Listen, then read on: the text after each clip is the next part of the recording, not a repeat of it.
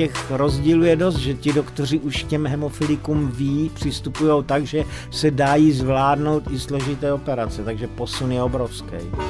Dneska, když máme, medicína má obory o bolesti a tak dále, takže kdybych měl někoho v rodině malýho a opravdu trpěl těma bolestmi, jak jsem trpěl já, tak si to nedovedu jako představit. Jsou rozdány nějaké karty a když někdo má rozdány karty špatné, a nechce hrát falešně, tak s tím musí nějak jako zápasy. Takže pro mě to byl vždycky jenom jako boj, prostě se přizpůsobit i s touto nemocí. Na vlastní žíly. Dobrý den, vážení posluchači, vítejte u pátého dílu hemofilického podcastu Na vlastní žíly. Já se jmenuji Michal Bereň, hemofilie mi byla diagnostikována v 6 měsících, jsem vystudovaným žurnalistou, ex-předsedou Hemonoru a dělal jsem teď i hlavního vedoucího letního hemofilického tábora a budu vás provázet samozřejmě i tímto pátým dílem. Už jsem se vás nemohl dočkat, protože jsme měli letní přestávku a mou milou povinností je ve studiu přivítat hosta. Mým hostem je dnes Zdeněk Březina, hemofilik a můj kamarád Zdeňku, ahoj, vítej. Michale, ahoj a zdravím i posluchače. Tak já ještě ve zkratce představím projekt na vlastní žíly. Jedná se o nový oblíbený formát, eh, který reaguje na popularitu podcastu, což je pro starší generaci mluvené slovo. Zdeněk asi to zná spíš pod tímto názvem. Je to v českém prostředí unikátní projekt, protože o hemofílii zatím eh, vyšly spíše zahraniční podcasty a já si sem zvu různé osobnosti z oblasti hemofílie, ať už jsou to hemofilici samotní nebo lékaři a další lidi, co mají co dočinění a otázky, které půjdou pod povrch, proto se to jmenuje i na vlastní žíly. Můžete to najít na eh, stránkách Liberate Life, na pacientských webech www.hemofilici.cz a také www.hemoinor.cz, na sociálních sítích těchto pacientských organizací a samozřejmě také na Spotify nebo Apple Podcast.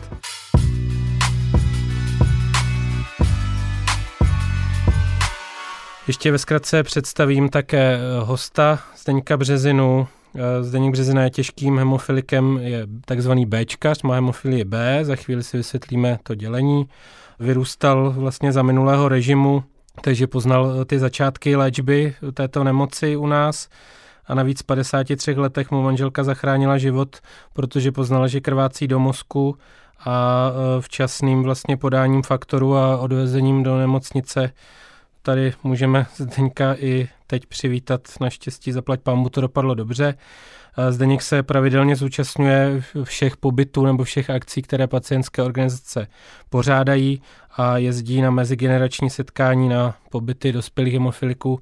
Byl v Řecku, my jsme si tady povídali v divadelní kavárně, takže už ty zážitky, které nebudou nahrávány, tak jsme si vyměnili, takže já bych eh, jenom ještě rychle řekl, že eh, hemofilie se dělí na hemofilii A, kde není dostatek faktoru 8 a hemofilie B u Zdeňka je to nízká hladina faktoru 9 a podle té tíže se dělí na těžkou, střední a lehkou formu, kdy tedy záleží na tom množství strážecího faktoru, které se vyjadřuje v procentech. U nás v republice je zhruba tisíc hemofiliků a téměř výhradně jsou to muži, ženy jsou přenašičky tohoto genu a mohou mít i příznaky. Co pro tebe znamená hemofilie, Zdeňku? Mohl by si nám říct, když se řekne hemofilie, co to no, pro tebe se, znamená? Mně se na jednom setkání líbilo, neřeknu to, teda takhle, řeknu to svými slovy, ale mně se na jednom setkání líbil příměr, když zástupce farmaceutické firmy s náma hovořila, tak říkala, že vlastně život je o tom, že eh, vlastně jsou rozdány nějaké karty a když někdo má rozdány karty špatné a nechce hrát falešně, tak s tím musí nějak jako zápasy. Takže pro mě to byl vždycky jenom jako boj, prostě se přizpůsobit i s touto nemocí, co to sebou přináší a tak dále. Takže to přirovnání se mě celkem jako líbilo, ale že by mě to přinášelo nějaké, no samozřejmě v dětství a v raném dětství těžké stavy, zejména proto, protože ta hemofilie vůbec se neléčila v podstatě. Mm. Jo, ta, ta se nějak jako přetrpěla, takže bylo opravdu ouvej, ale vždycky děcko nějak snáší by se dalo říct tady ty neduhy nějak líp než třeba dospělý člověk. Co si poslední dobou uvědomuji v dnešní době, když se vrátím, jak, jaké byly nevýhody to, že se v podstatě to tišení bolesti vůbec neřešilo. Prostě mm-hmm. děcko plakalo, protože ho něco bolí. Dneska, když máme vlastně, eh, já nevím, medicína má obory o bolesti a tak dále, takže bych řekl, že z dnešního hlediska opravdu bych, kdybych měl někoho v rodině malýho a opravdu trpěl těma bolestmi, jak jsem trpěl já, tak si to nedovedu jako představit. Takže v dětství bylo opravdu ouvej.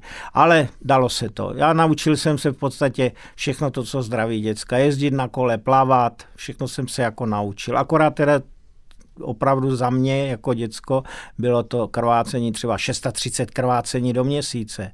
Já jsem byl třeba 11 měsíců tahem v nemocnici, včetně mm-hmm. Vánoc. Jako, jo, to, to jako vůbec si nedovedu představit, že by dnešní hemofilici... Michale, já ti to řeknu, jak to je, já žiju vlastní sen.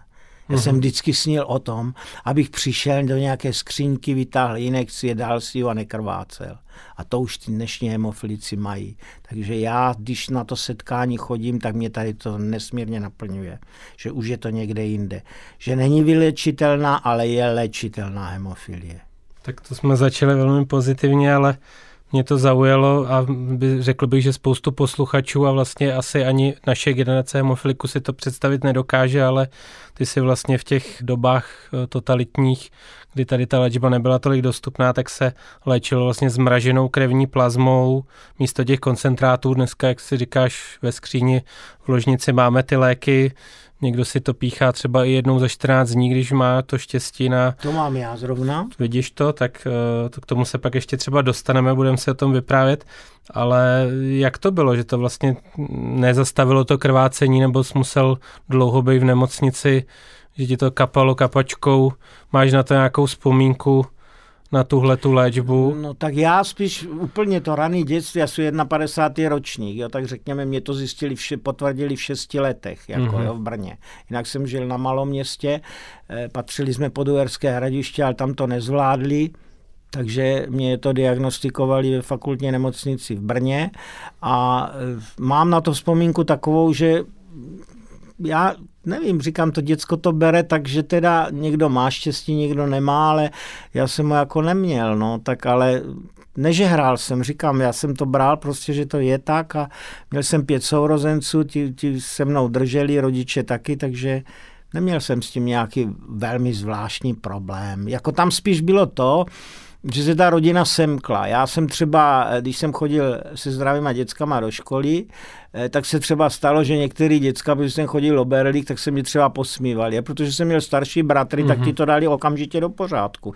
To nebyl problém, jako jo, prostě na ně nastoupili a už na mě byli hodní, jako potom ti kluci to, to prostě děcka takový jsou, Jasně. takže jsem prožíval to, co je běžně, nez, nosí někdo brýle, tak ho třeba taky svým způsobem šikanují, nebo je zrzek, tak ho šikanují. No a u té hemofilie, oni nevěděli, co to je vůbec za onemocnění. Prostě kluk na malom městě chodí o berlích, jako jo, a víc chybí ve škole, než Jasně. chodí do školy, takže ale já jsem to bral jako hotovou věc, protože jsem šel na dva roky do ústavu do Králova pole v Brně a tam jsem zase, se mě to nelíbilo, protože se mě snažili ty nohy narovnat, protože jsem chodil o berlích, potom po kolenách dokonce jenom, jako po čtyřech by se dalo říct. No a oni tam dělali to, co kdysi pan docent Blatný říkal, že prostě to byla tortura, to se dalo do sádry a ta sádra, když byla měkká, tak on některé úhly prostě tu nohu natáhl a až to, až to stvrdlo, tak mě dali na pokoj, samozřejmě za velkých bolestí. Hmm. Když jsem řval, tak ti starší kluci říkali, co nám tady ten Zdenek BK,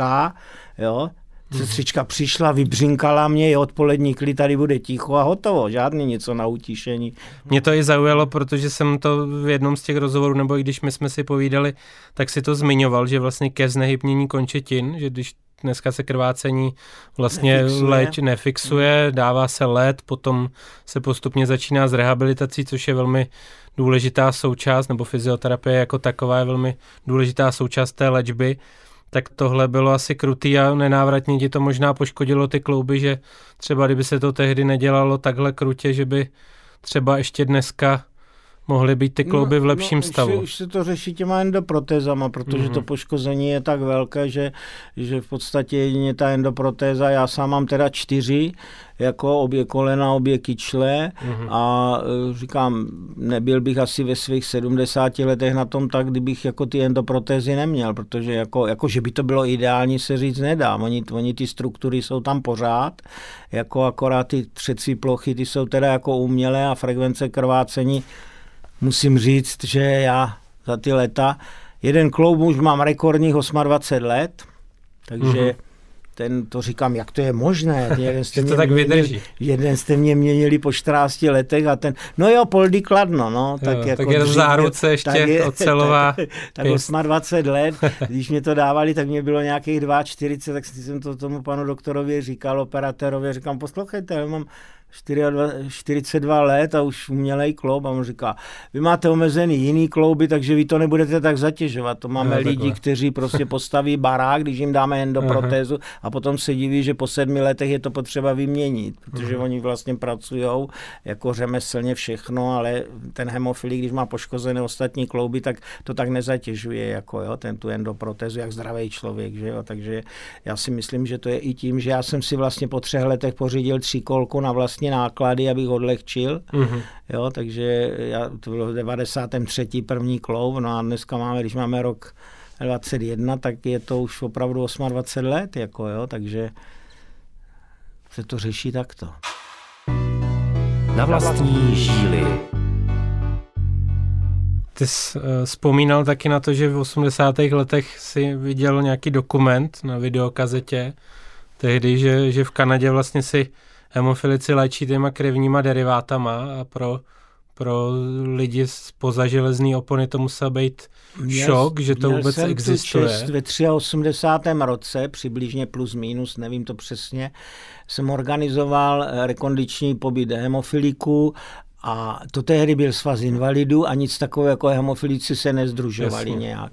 Ale vzhledem k tomu, že tam měla, byla dáma, která byla tak našeho věku tehdy, jo, a ona říká, no tak uděláme při svazu invalidu klub hemofilíků. Tak když uh-huh. seženeš lidi, kteří do toho jako půjdou, tak tohle. No a když zjistila, že jsme začali být nějak jako aktivní, mimo jiné kamarád, který mě tady dovezl, tak byl jeden z těch účastníků, který tam jako eh, taky přišel, tak my jsme ustanovili ten klub hemofiliku jako v Brně a upo, upořádali jsme v Luáčovicích rekondiční kurz a měli jsme tam kluka, kterému emigrovala sestra s hemofilikem, který bylo pět let. Samozřejmě tady se lékaři rvali vlasy, jo, že to je odvaha, že tady je zdravotnictví zadarmo, jenomže potom jsme se dozvěděli právě na těch kazetách, jak ho naučili v šesti letech uh-huh. si aplikovat krevní koncentrát. Jo? Takže my jsme vlastně v podstatě jenom koukali, že něco takového existuje. Vůbec domácí léčba jako Jasně. taková, jo? to jsme zírali.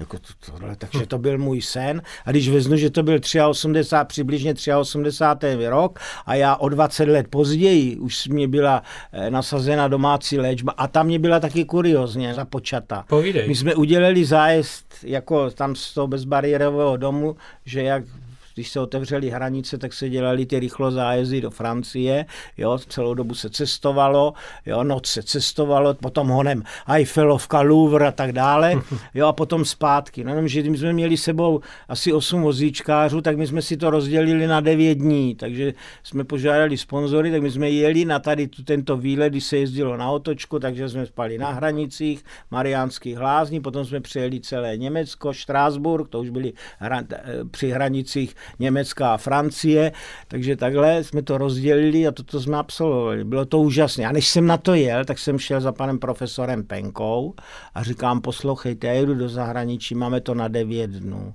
A podrž se, Michale, on mě dal tři šestistovky mm-hmm. a já protože se tam nic neudálo, jsem si to neaplikoval, tak jsem to šel vrátit.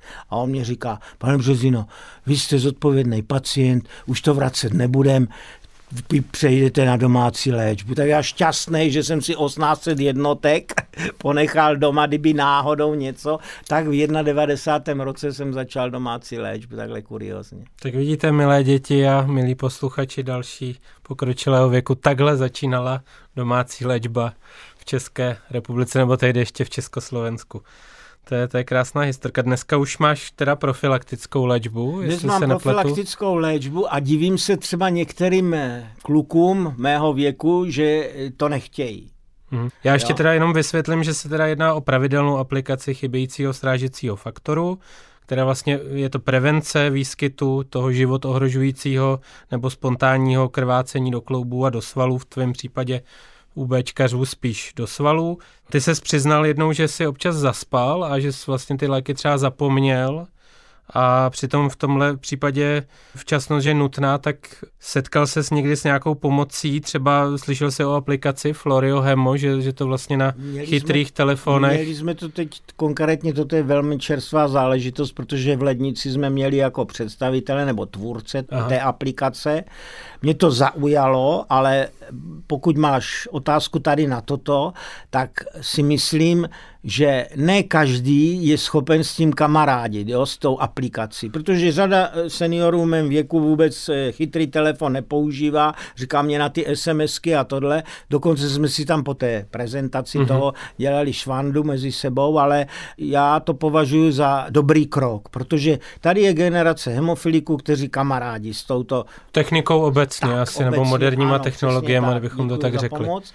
Takže e, jako považuji to za dobrou věc, ale musí to asi, ne asi, ale určitě souznít s lékařským personálem. To znamená, oni mus, musí chtít, nebo by měli chtít, že to tak funguje a je na nich, aby to nějak jako s těma pacientama konzultovali. Špatná věc to rozhodně není. A myslím si, že asi narazíme spíš na tu lékařskou obec, že oni Nevím, já jsem se ptal, já jsem tam položil dotaz při té besedě nebo při té Mhm. prezentaci, jak se to k tomu tváří pojišťovny. No To ale je asi ožehavý téma, protože to si Od- pamatuju, že... odpověď byla nijak. Aha, aha. Jo? Jestli oni nemají zájem, aby v tom byla nějaká jako kontrola, ale e, jako já si myslím, že je to léčba účinná a že kdyby byla tady pod tou kontrolou, v dobrém slova smyslu kontrolou, ne nějakou šikanou nebo něco, a že pokud to bude fungovat tak, jak, jak, jaké je předpoklad, že to bude, tak myslím, že je to dobrý počin. Zkusím ještě přiblížit pro ty, kdo neslyšeli nikdy o aplikaci Florio Hemo a vlastně neměli tu možnost mít nějaké prezentace nebo ani využít třeba právě kvůli eh, tomu, že se neschodli se svým ošetřujícím lékařem, tak je to vlastně aplikace, která ti poskytuje jak kdyby přehled o tom, o té hladině toho faktoru, o té profilaktické léčbě, tam je to nutné, že to je profilaktické, musí se samozřejmě udělat takzvaná farmakokinetika, která ti vypočítá ten poločas rozpadu a další, další věci, které s tím souvisí a kolik vlastně máš eh, té hladiny faktoru a můžeš tam sledovat jednak aplikace, jestli se nepletu dobře, Ano. potom můžeš vyplnit jakýkoliv krvácení, které jsi měl, potom třeba i bolest Ano. zaznamenat a nějakou aktivitu a celkový pocit, jak se cítíš a potom vlastně můžeš propojit i třeba, kdybys měl, bavili jsme se tady o tom, že nepoužíváš sice hodinky, že to považuješ za šikanu, kolik si udělal kroků za den, ale, ale eh, že se to může propojit i takhle s chytrýma hodinkama. Takže to určitě je to asi z mého pohledu velmi vhodný pro to, protože eh, se častokrát stane, kor, když se člověk musí aplikovat jenom jednou za 14 dní, tak potom se snadněji, jak jsi to někde nazval, mně se to líbilo, že jsi zaspal prostě a zapomněl na to, tak určitě je to dobrý mít přehled o tom, jak se to vyvíjí. No totiž, Michale, ono totiž ta profilaxe je úplně něco jiného, než když se prostě píchalo, když teda něco bylo. To má svůj anglický výraz, ale já ho nepoužívám, protože ho neumím jednak vyslovit. Jo, on Jo, demand se to no, říká, ano, ale je ano, fakt, že no. něco bylo z ní le- No, jo. víc sexy, je to No, česky. ano, takhle. ano, jasně. No, takže eh, tady ta profilaxe je úplně jiná, jo, to jako z mého pohledu. Já, já si ji pochvaluji z jednoho prostého důvodu. A to Florio by to vyřešilo, mm-hmm. že někdy, když už jsem třeba mám dva dny, já jsem se třeba v Řecku vůbec nemusel píchat, jo, přitom jsem tam měl aktivit, já jsem tam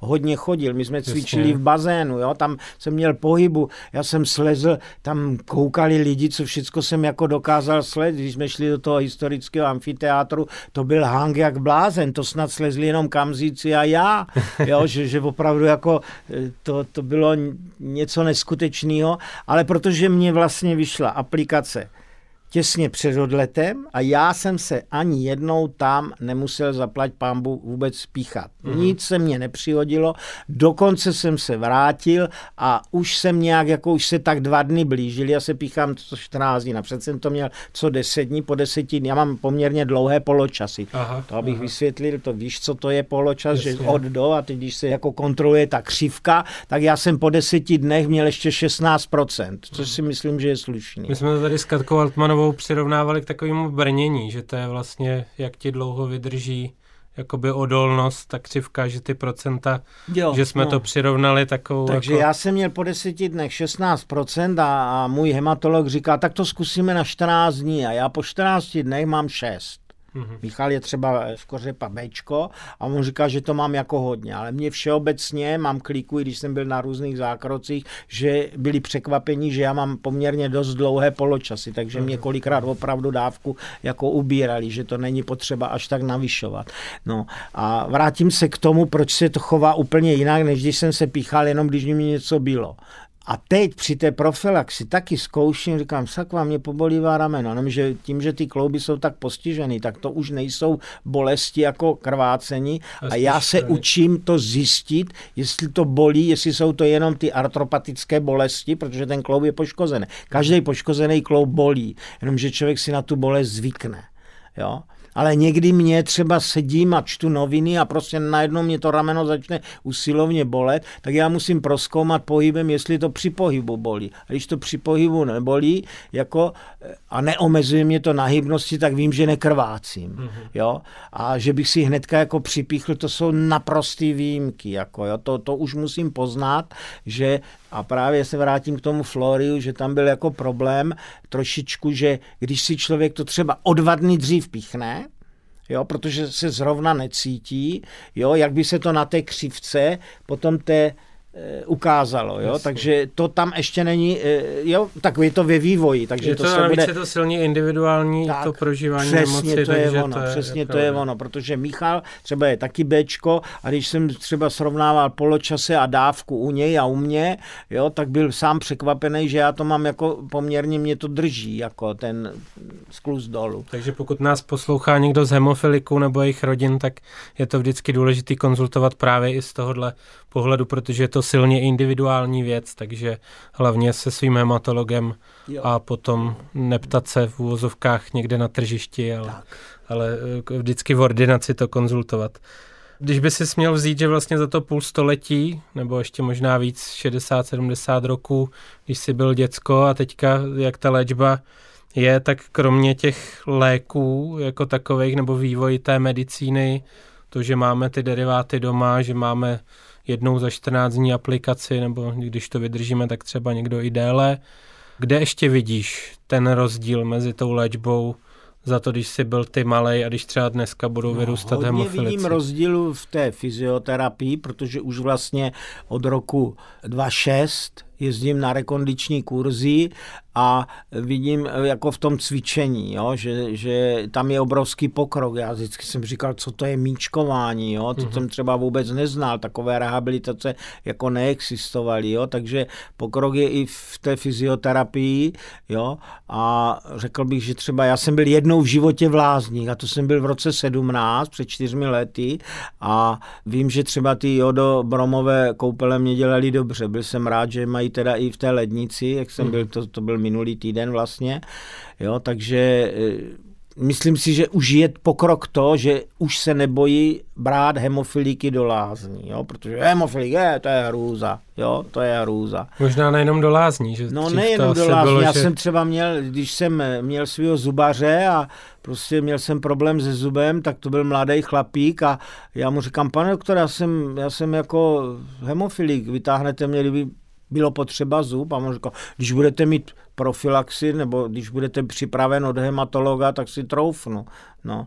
A tak jsi mě normálně ambulantně vytáhl zub a já jsem za týden jel na rekondici do Velkých Losín a dal mi svoje soukromé telefonní čísla, to už je ale 10 let. Já mm. jsem mu to nedávno při běžné kontrole preventivní připomněl. Ani mě to nemluvte, já jsem nevím, co jsem to jako udělal, ale říkám, ale dobrý, ne? Takže jsme oba z toho měli dobrý pocit. Jako, takže opravdu jako těch rozdílů je dost, že ti doktoři už těm hemofilikům ví, přistupují tak, že se dají zvládnout i složité operace, takže posun je obrovský. Hmm. Vnímáš i, i třeba to, že se mění trochu u té vaší generace i to vnímání, že trochu bylo, bych řekl, takový nepsaný pravidlo, že spousta lidí bylo v vozovkách zapšklých, jakoby naštvaný na svět, na tu medicínu a že třeba teďka i díky těm různým akcím, že poznáváte mladší hemofiliky nebo i, te, i ta léčba, prostě tohle, že, že vám to dodává optimismus a že si neřeknete, hele, pro mě už to nemá cenu, ale naopak, že zkusíte, když tady mluvil o té fyzioterapii, že jo, tak dřív to bylo nemyslitelné, nebo si někdo řekl, hele, já už mám všechny ty klouby vyměněný, mě to nepomáhá, ale teď i já cítím, že i vy starší se zajímáte o ty nové trendy a, a snažíte se cvičit. ale vím, ale to už bychom zabředli do povahy člověka jako takového. Já znám ještě lidi, který 640-letý kluk, on si nepíchne, on si dá mm. obklad, on si to vováže, znehybní a já říkám, ty, ale ty si ubližuješ ty prostě ano, ty jsi už do toho jednou začal krvácet, ale ty to krvácení, prostě ho poučuju, to, co já už dávno víme, nebo vaše generace už by ani k tomu tak nepřistupovala, jo. Jako eh, jasný, obklad je skladit to, jo. Máme dneska gely různý, Jasně. to je obrovský pokrok. Dřív, jako, já nevím, jestli ti něco říká odstan, hlinitý, jako to byl obklad, to tak smrdělo opravdu octem, jako to byla hruza, to, měl, to ale... bylo, to, mě, to jenom si to vzpomenu a štípe mě to v nose. To bylo jediné, co existovalo. Takže dneska ten pokrok je obrovský, ale bohužel jsou, ale to už jsou povahy, kteří jsou konzervativní jak v životě, tak i k té hemofilii. Jo? Takže ještě říkám, ne, já se nepíchám, proč bych se píchal, já si to zavážu s nehybním a co mm-hmm. si budu píchat jedy do, do žil. Já říkám, no počkej, jako jedy do žil. Ty nemáš genetický faktor a ty si ho jenom jako Doplňuješ. Doplňuješ. Jo? A tomu člověku je 47 let, to si myslím zase úplný blbeček není. Jo? Ne, on tak trpí, jako, ale tak je to jeho, ale to už je potom povaha. To je pravda. Vážení posluchači, posloucháte hemofilický podcast na vlastní žíly, který je součástí projektu Liberate Life a hostem pátého dílu je Zdeněk Březina. Zdeňku, teď si budeme chvíli povídat o průzkumu kvalitě života hemofiliků za covidu, kterou to jsme vlastně měli tady od dubna do září 2020 v šesti evropských zemích probíhal průzkum, který se právě zajímal o to, jak hemofilici reagují na ty změny, které přinesl koronavirus a další opatření. V Česku se ho zúčastnilo 56 dospělých. Ty jsi byl mezi nima nebo ne, nevybavuješ? Nevybavuješ, dobře.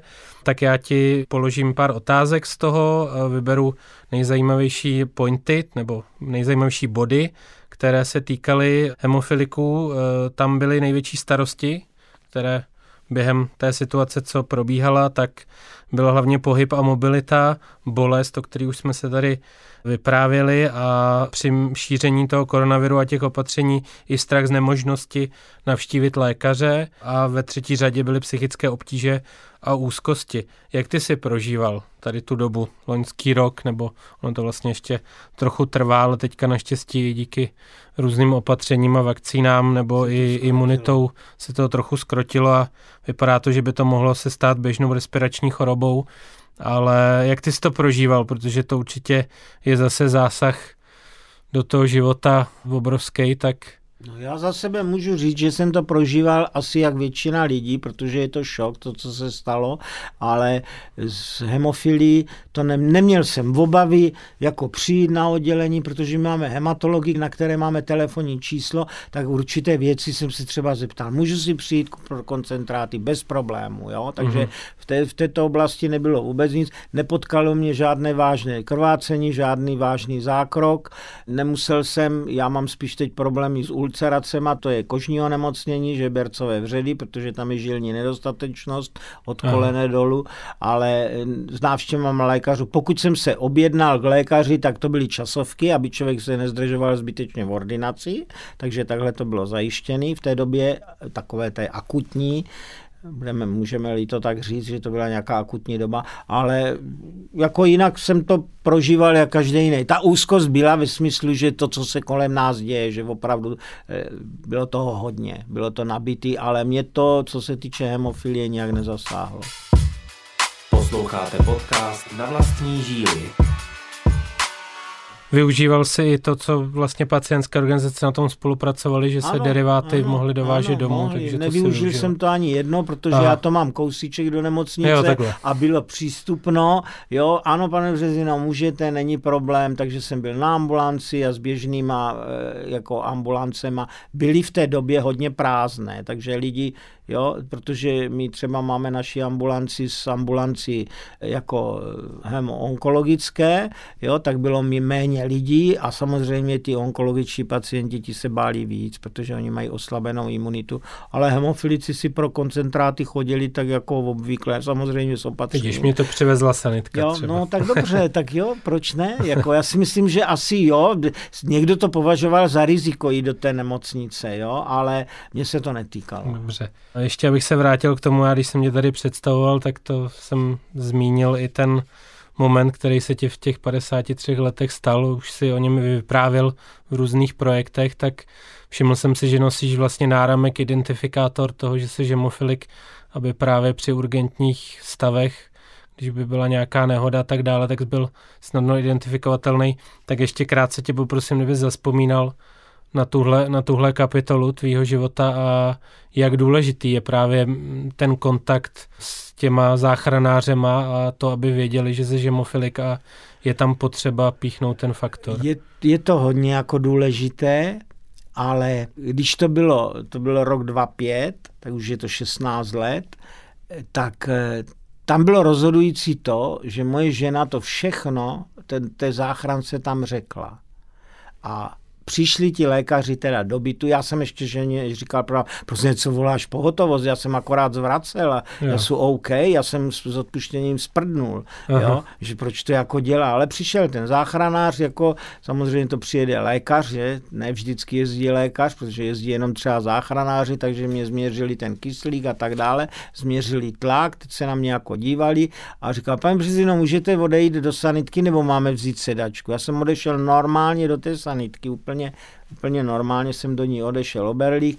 Oni vedle, ano, my vás uložíme, uložili berle vedle mě, já jsem ulehl, Teď se otevřelo okýnko mezi kabinou pacienta a řidičem. Pane Březino, máte premiéru v této sanice? Já říkám, no to mám velkou radost, dělal jsem si z toho ještě Mhm. švandu, jako jo.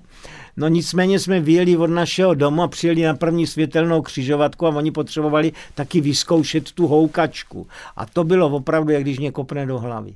To byla taková bolest hlavy a ten záchr, to byla lékařka, ta, ona si počkala na to CT a říkala, pane Březino, přesně, jak to žena popsala, tak bohužel máte krvácení do jsem tam měl hematom 6x4 cm, to je dětská dláň. Aha. No a vlastně měl jsem kliku. Za prvé, že to žena poznala, za druhé to se jednalo 8 hodin už jsem byl v nemocnici. V 11 už jsem měl hematom odsátej. Jo, já jsem měl klíku, že v brněnské pracoviště jedno z nejlepších eh, neurologických pracovišť v republice. Potom, když jsem chodil na ambulanci, tak jsem si toho lékaře tam ptal, jestli je to pravda. On říká, no jsme v tom dobří. Takže to byla obrovská klika.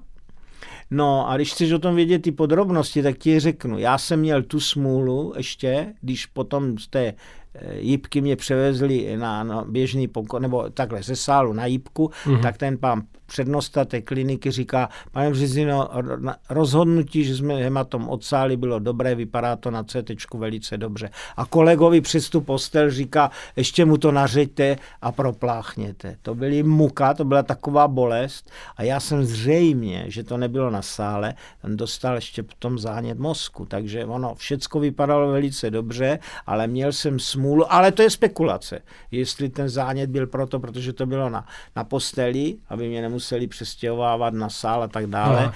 To je z mé strany spekulace. No já jsem dostal ten zánět mozku a tam je smula to, to, to se všeobecně o tom ví, že do mozku se léky těžko dostávají, jakékoliv. A to je, to vlastně ten mozek chrání, že jo. No, a šesté antibiotika zabrali, takže já jsem byl celkem měsíc v nemocnici, potom jsem podepsal revers, protože já jsem se nemohl vyspat. Mm-hmm. Na pokoji podmínky Bohunické nemocnice, to je šílený, to se obracel, já jsem bydlel, eh, teda ležel u dveří a u okna ležel pacient, ten se otáčel na posteli a to bylo tak nahňaný, že já jsem se eh, vlastně přes dva noční stolky jako zbudil, takže já jsem opravdu, mě to všichni rozmlouvali, ať to nepodepisuju, ten revers a to je podpis trestu smrti. Tam, tam je, tam zní věta, já tu, já to mám té zprávy toho reverzu okopírovaný a tam zní popsaný stav a že pokud se rozhodnu k tomuto eh, jako přistoupit, tak může to skočit fatálně dvojtečka smrti. Tučně tohle, já jsem to přesto podepsal. Michal, já jsem přišel dom, mm-hmm. já jsem deset dní spal tu kuse. Mě moje žena budila jenom, když potřebovala jít na záchod, protože byla imobilní a já jsem mi musel pamatovat. Jsem deset Aha. dní jenom spal. Samozřejmě po těch deseti dnech mě začala bolet hlava znovu.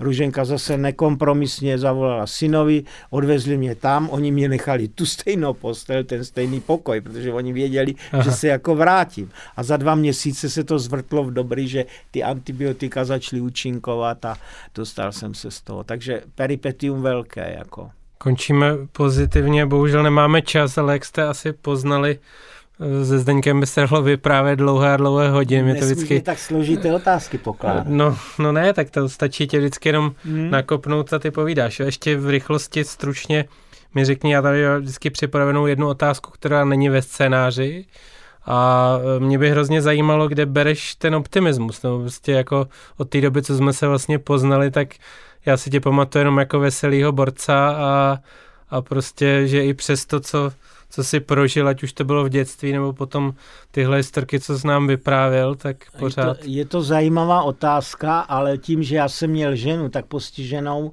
že hemofilie vedle toho procházka růžovým sadem a ona byla obrovsky statečný člověk. Ona si mm-hmm. celý život nikdy nenaříkala a já vždycky, když mě mám nějaký krvácení do lokte nebo ramene, bolí to jak svině, jo, ale pichnu se tohle a říkám, co si naříkáš, vždyť ona byla tak postižena, že když zafoukal vítr, ona si ani vlasy nespravila a ty si budeš naříkat. Takže mě drží to, jaké ona byla bojovnice celý život. Bohužel už pět let nemám. Tak jo, to je krásný, krásný poselství. Já myslím, že by se toho měli držet většina lidí. Ano. Uh, já ti moc děkuju, byl to Není jeden z nejlepších, z nejlepších dílů. Budu se těšit zase někdy na viděnou. S vámi, milí posluchači, se budu u hemofilického podcastu na vlastní žili těšit zase příště. Děkuju moc Zdeňkovi Březinovi, hemofilikovi, který byl hostem pátého dílu. Zdeňku, Měj se hezky, ahoj. Michale, děkuji za pozvání a bylo to fajn. A ještě bych chtěl také pozdravit do režie a poděkovat moc Karlovi Sedlákovi, který tě sem přivezl a zařídil to, že, že se povedl to taky tenhle děkuju, díl. že to říkáš, protože je to fakt dobrý kamarád. Tak jako. jo, tak ho zdravíme a zdravíme všechny naše kamarády, mějte se hezky a zase někdy ahoj. Poslouchali jste podcast Na vlastní žíly.